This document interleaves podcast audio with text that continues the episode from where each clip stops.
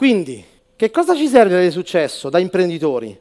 Tre tipi di conoscenze, quella tecnica, quella strategica e quella psicologica.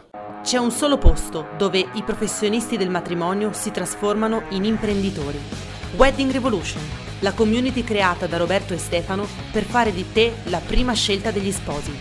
Benvenuto nel VR Podcast. C'è qualcuno tra di voi che non si accontenta? Sì, non è brutto dire al mondo che vorrei di più. È brutto?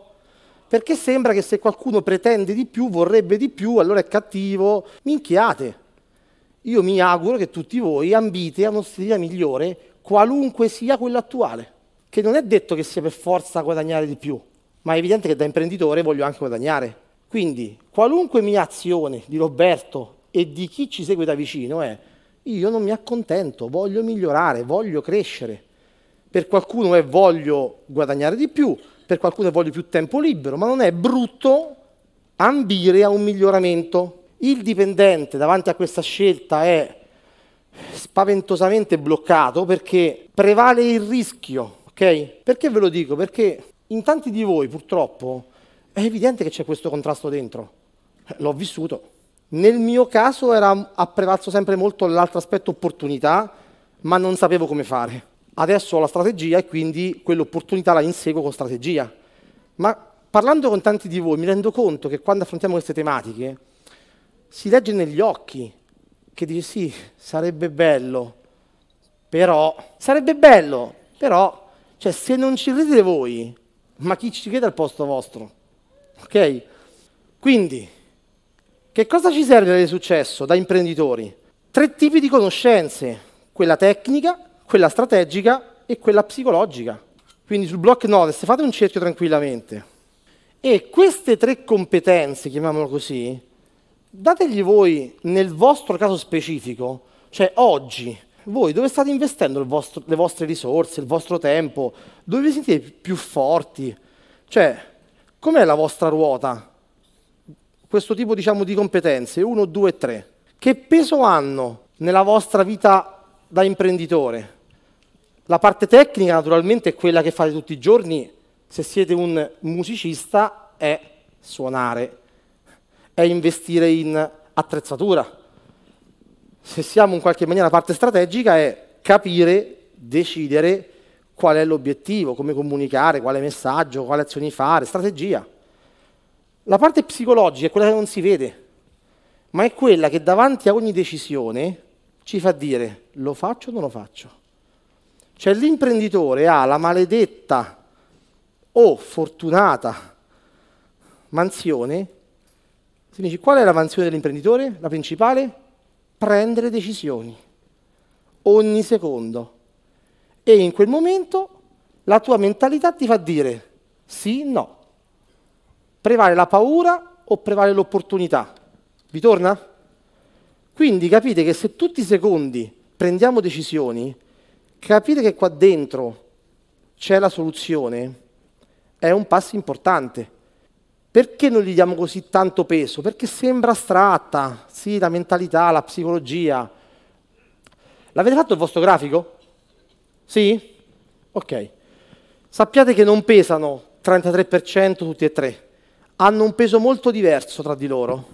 Anche il vostro tempo oggi, probabilmente, se avete una ruota sbilanciata dove la parte tecnica ha tanta importanza, è perché voi tutto il giorno state lì con la testa. Cioè, se la vostra quotidianità è risolvere i problemi della sposa, è evidente che la parte tecnica è quella che più vi prende. Se i vostri pensieri sono sempre devo fare l'orlo più alto o più basso, e quella così, e quella cosa, e quella così, e quella cosa, è evidente che arrivi a casa la sera esausto e non puoi guardare un video di strategie di marketing. È evidente anche che se qualcuno invece non ha tutto il tempo impegnato in alcune mansioni perché ha un catering, gestisce 400 banchetti, ma lui non cucina. È così pazzo che non cucina. Però magari ha tempo di guardare i numeri e capire quanto gli costa il food, quanto il personale, quanto i trasporti e l'azienda gira. Cioè a secondo come impieghiamo il tempo, che è tutto uguale, cambia. Quindi ci sono almeno queste sei aree, che non sono tre, tecnica, strategica o psicologia. Sono leadership. Che cos'è la leadership? La leadership è in qualche maniera quello che abbiamo tutti noi dentro da imprenditore, cioè qualunque impresa che voi avete aperto, parliamo nel matrimonio di piccole e medie imprese, abbiamo una media di tre entro i cinque dipendenti in Italia, nel mondo anche del matrimonio, sono rarissimi i casi dove abbiamo 50 dipendenti, quindi capite che la leadership del titolare fa la differenza. E che quali sono le tre variabili che ci sono nella leadership? Cioè se dobbiamo cercare un po' di contestualizzarla, che cos'è la leadership? Secondo me la posso semplificare che è l'approccio mentale, la mentalità che ho nel prendere decisioni, è dove metto il focus, come investo il mio tempo e naturalmente, cioè quel focus, quel tempo, dove lo investo? Ho un obiettivo che mi guida e il mio approccio di gestire le mie emozioni. Cioè la psicologia applicata alla parte aziendale è questo. Vi torna? È il primo passaggio, anzi, qui ho sbagliato perché è qui. Da qui andiamo al numero due, che diventa il management. Quindi io ho deciso che voglio fare l'imprenditore, voglio aprire un'attività nel mondo, cambiamo categoria, wedding planner, perfetto. Ho capito che ho un obiettivo chiaro, perfetto a quel punto devo essere comunque, devo sostenere e devo anche settarmi a livello mentale per dire fare l'imprenditore comporta anche dei rischi. Sono in grado di gestirli? Su quali aree della mia, della mia personalità devo lavorare? Cioè molti di voi mi dicono io ho difficoltà a parlare in pubblico, io mi vergogno a fare video, io eh, capite che se non sviluppate quella sicurezza, quell'autostima in voi, eh, la leadership è un po' bassa.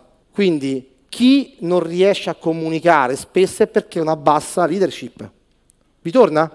La parte del management è avere un business plan. Il business plan nel matrimonio ce l'ha una persona su cento. Sembra una bestemmia, ma hai un business plan? Eh? Cioè, alla domanda quanti matrimoni fai? Eh, cifra fasulla. Alla domanda dopo, ma hai un business plan? Che roba è? Cioè dovrebbe essere semplicemente il piano del vostro business. Quindi semplicemente dire, ok, ma io i soldi dove li guadagno? Cioè gli investimenti, quali devo sostenere? Devo a tavolino prevedere alcune cose. Devo controllare i KPI, i numeri, il costo contatto, il costo appuntamento, il costo cliente, il tasso di conversione. Su 10 appuntamenti quanti ne chiudiamo? 8, 7, 4. Se avete un atelier e avete 4 dipendenti, 4 commesse, voi non avete idea se una converte al 12%, una al 28%, una al 38%, una all'88%. Avete la sensazione che una è bravina, una, hmm, se poteste, via, e l'altra converte bene. Poi guardiamo i numeri e l'impressione è smentita. Quella che volevamo dare un calcio nel sedere converte al doppio delle altre. Vi torna? Cioè voi dovete misurare i vostri risultati ancor più di chi lavora per voi grazie al controllo delle conversioni, dei numeri, quindi è management. Poi c'è il marketing. Che cos'è il marketing? È, cerchiamo di renderla più semplice e fruibile, è la, dare alle persone una motivazione per acquistare da noi. Quindi riuscire a spiegare alle persone quella famosa frase cosa faccio di speciale a differenza degli altri perché questo è un vantaggio per te. Estremamente banalizzato è questo. Ma tu perché sei speciale? Cioè che fai di particolare? Disponibile, qualità, professionale, sì, poi? Cioè se tu stesso non sai dare alle persone una motivazione valida, le persone guardano quanto costi. Ok?